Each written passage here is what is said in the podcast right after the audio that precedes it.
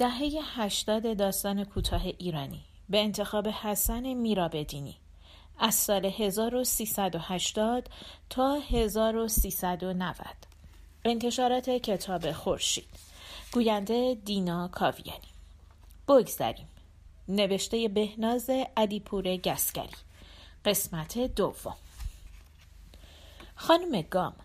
وقتی مطلبتان را می‌خوانم به یاد اتفاقی میافتم که شاید در زمان وقوعش اهمیت چندانی نداشت و زود فراموش می‌شد اما حالا هر کدامشان مثل شاهدی روبرویم می ایستد و جای خودش را طلب می کند. حتما یادتان هست یک بار گفتید خانم خلخال پشت در کلاستان گوش می ایستد. آن موقع با خنده و شوخی رفع و رجوعش کردم. فکر می‌کنید ما واقعا چه نیازی به این کار داشتیم وقتی که دخترها خودشان بهترین ممیزند؟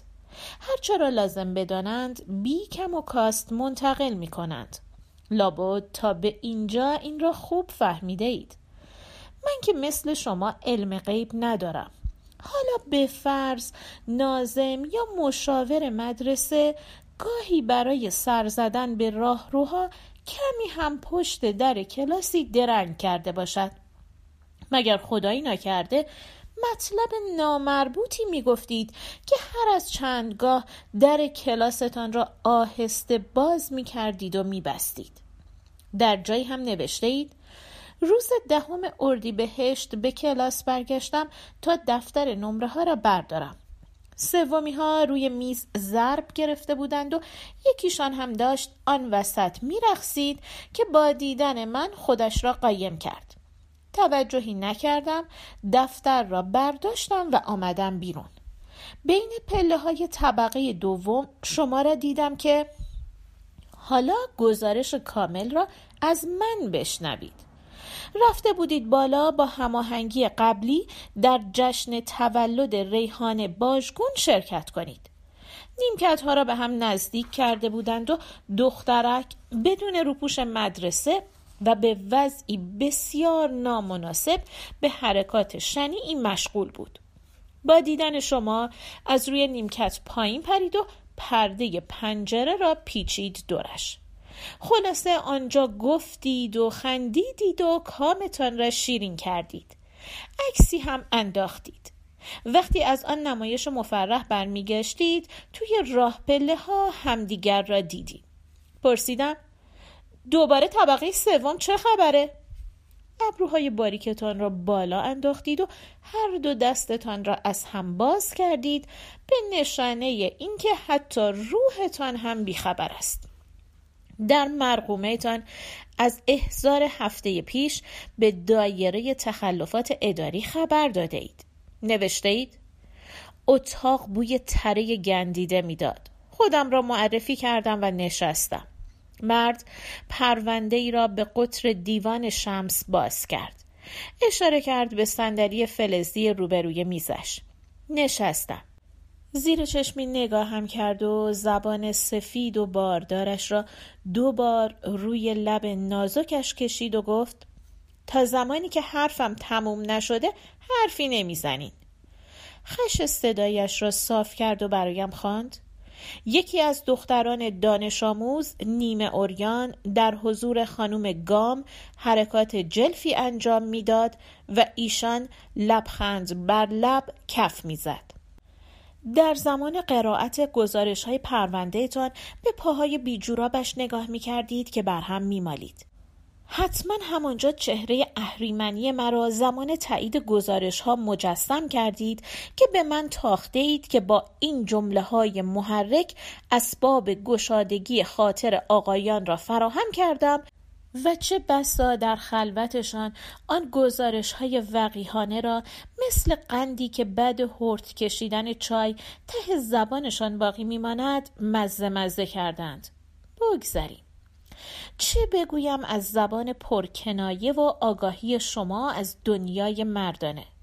خواسته بودید نامه ای سراسر فحش و فضیحت بنویسید که لابد بارقه ای از غیب بازتان داشته دیده اید در شعنتان نیست و استدلال کرده اید در آن شرایط.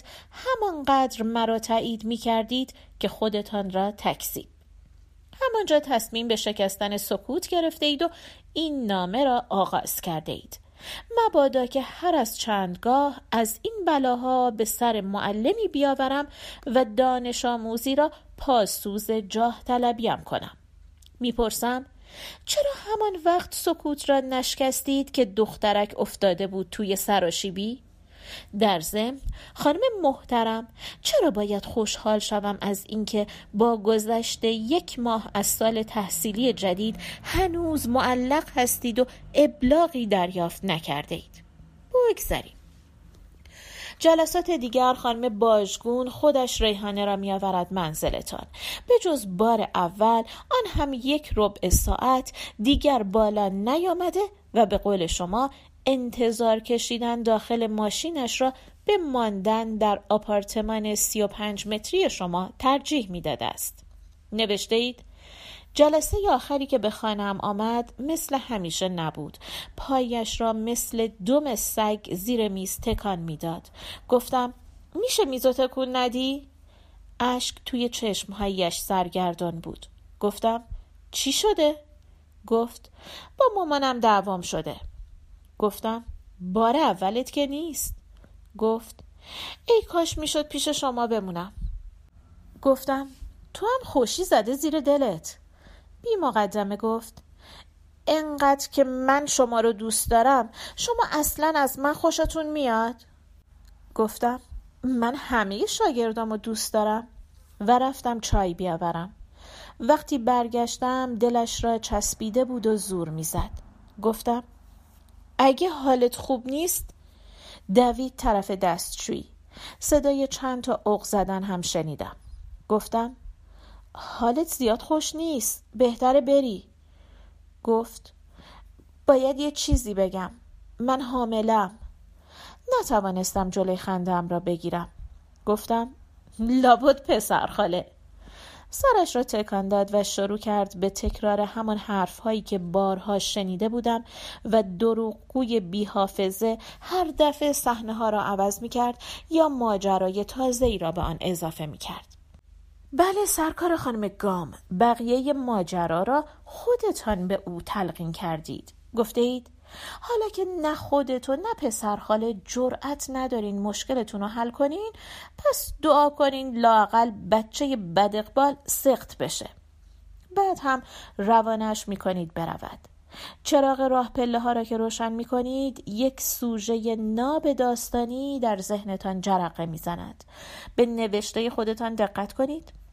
ریحانه دستمایهی بکر برای داستانی بینظیر بود. یک تجربه تازه. بگذاریم.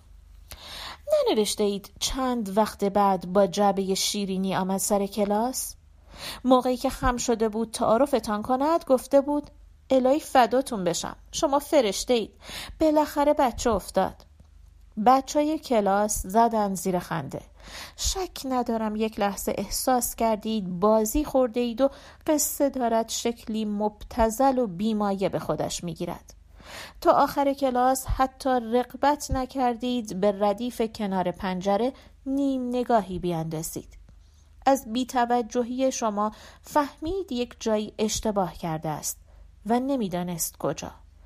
آوازه شعرهایی که از بیوفایی و هجران حکایت می کند دل از من برد و روی از من نهان کرد. خدا را با که این بازی توان کرد و خیلی شعرهای دیگر که دخترها اسم شما و ریحان باژگون را با ماژیک زیرش نوشتند هنوز روی دیوارهای طبقه سوم هست. یک بار هم پیشکشیش را رد کردید و رو به بچه های کلاس گفتید این پنبه رو از تو گوشتون در بیارین. من به این ارزونی ها به کسی نمره نمیدم. خبر عصبانیت غیرمنتظر شما توی دهان بچه ها چرخید و به ما هم رسید. بعد برایتان حرف درآورد که قول فروش سوال ها را به او داده اید یک بار هم آدامس جویده ای را روی صندلیتان چسباند. یادم هست با چه حالی آمدید دفتر. انتظار نداشتید. گفتید این دختر دیوانه است. سه شنبه بعد از جلوی در دفتر پشت سرتان راه میافتد. چند بار هم صداتان می‌زند. جوابش را نمی دهید ویدا نجات را میفرستد برای پادرمیانی و معذرت خواهی. به ویدا گفته اید مهم نیست. دودش توی چشم خودش میره. ولی حق نداره یک کلمه با من حرف بزنه برای بچه های کلاس نمایش تازه شروع شده بود و منتظر واکنش های شما بودند. ریحانه همان جلسه رفع اشکال قبل از امتحانات آخر سال ته خودکار را توی دهانش میچرخاند و چشم از سرشاخه های بید مجنون حیات بر نمی داشت. گاهی هم سیخونکی به نفر جلویی می‌زد و کلاس را به هم میریخت. حتما به خودتان نهیب می‌زدید تا جلسه آخر را هم تحمل کنید. بین تنفسی که به کلاس می دهید دخترها عکسی را دست به دست می رسانند به شما و می گویند ریحانه نامزد کرده. نوشته اید خدا را شکر کردم و با خودم گفتم پس تصمیم گرفته اینجوری تمامش کند. و آن موقع مخصوصا نخواستم فکر کنم که چرا شباهتی بین عکس توی دستم و عکسی که از پسرخاله دیده بودم نیست و بدتر از آن چرا این پسرخاله اسم ندارد. بی آنکه نگاهش کنید می‌گویید بسیار خوب این هم پایان داستانت. حالا خیالت راحت شد؟ ریحانه پشت چشمی نزدیک می کند و می‌گوید بله خیلی هم راحت شد و خنده دخترها کلاس را پر می کند.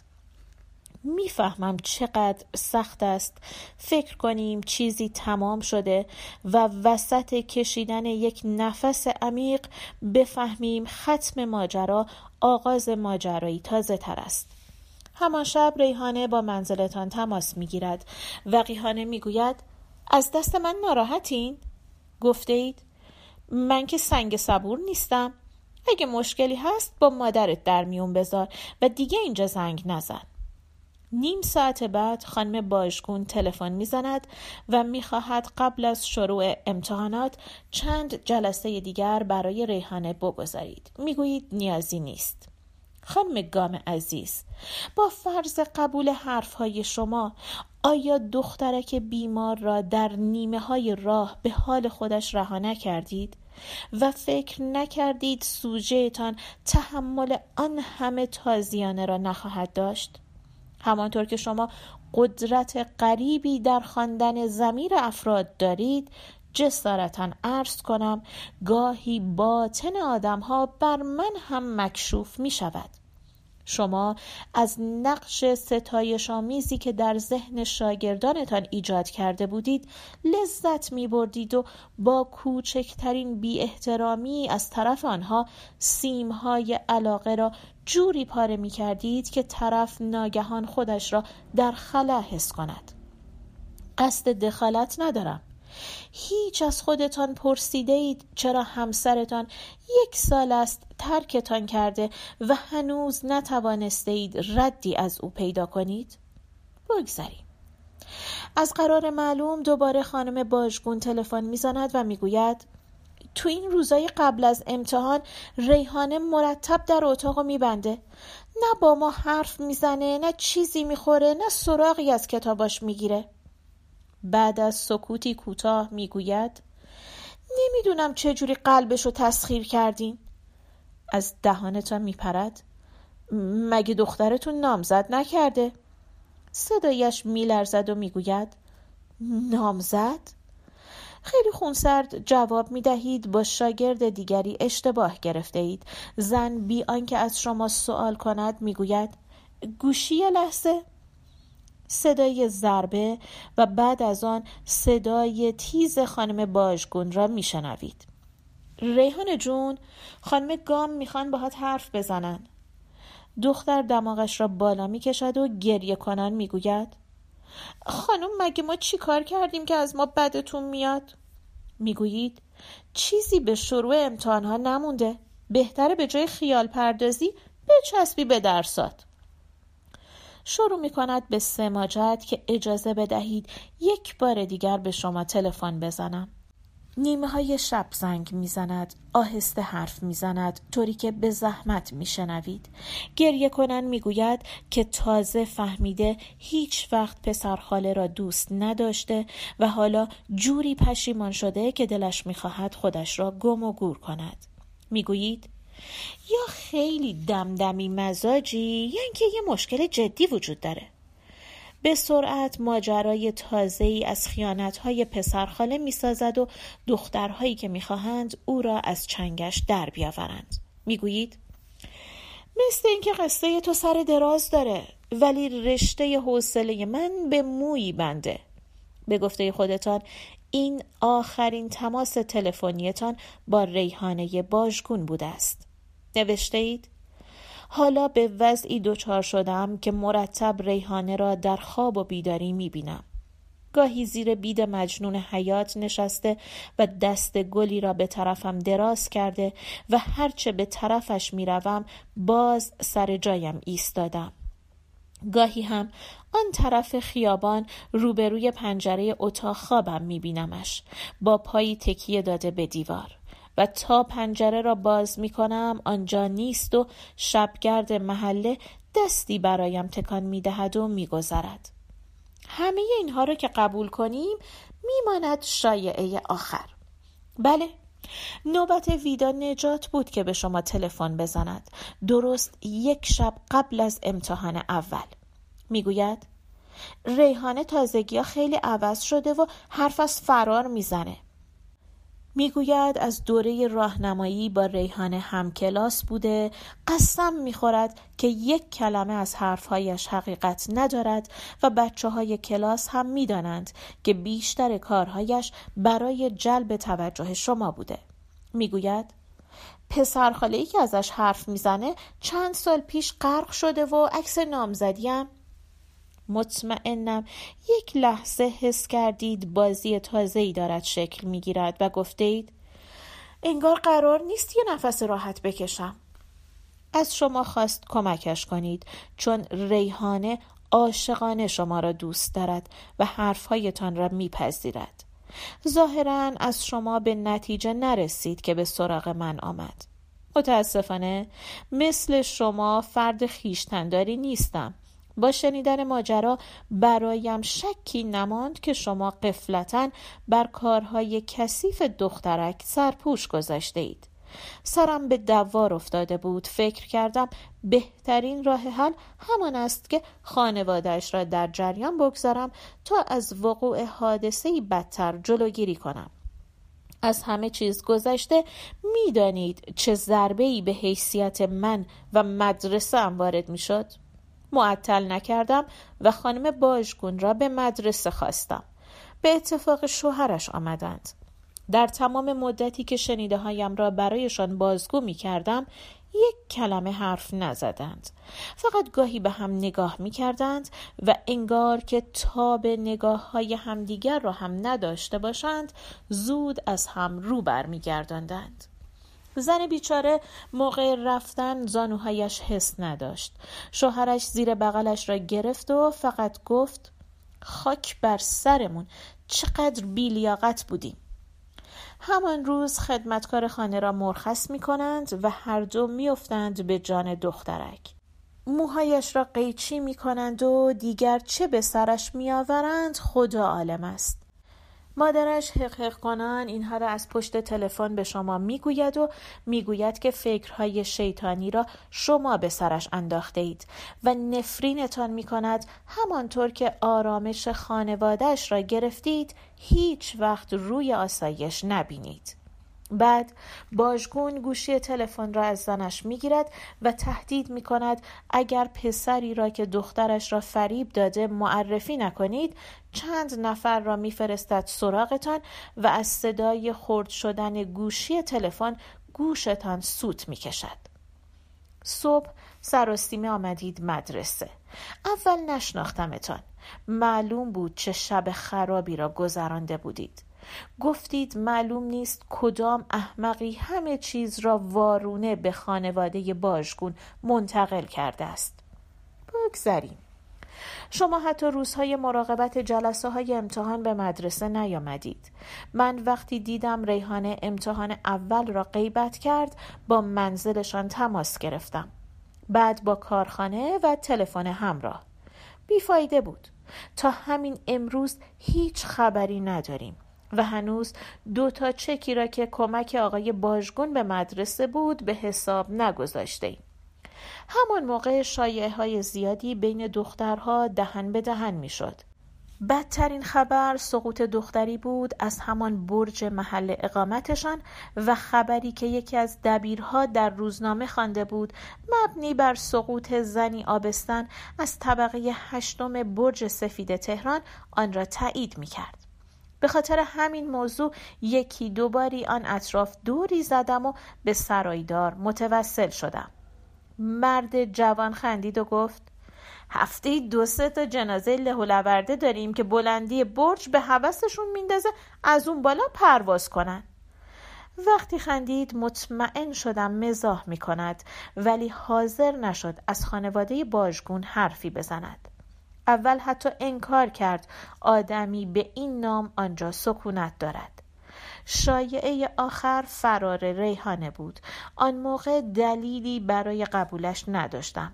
ولی با پخش شدن شایعه جدید بعد از گذشت چند ماه برایم سخت است که قبول کنم ریحانه باژگون طرفهای منزل شما دیده شده است. باقی بقایتان. تابستان 1382 بازنویسی بهار 1383 پایان.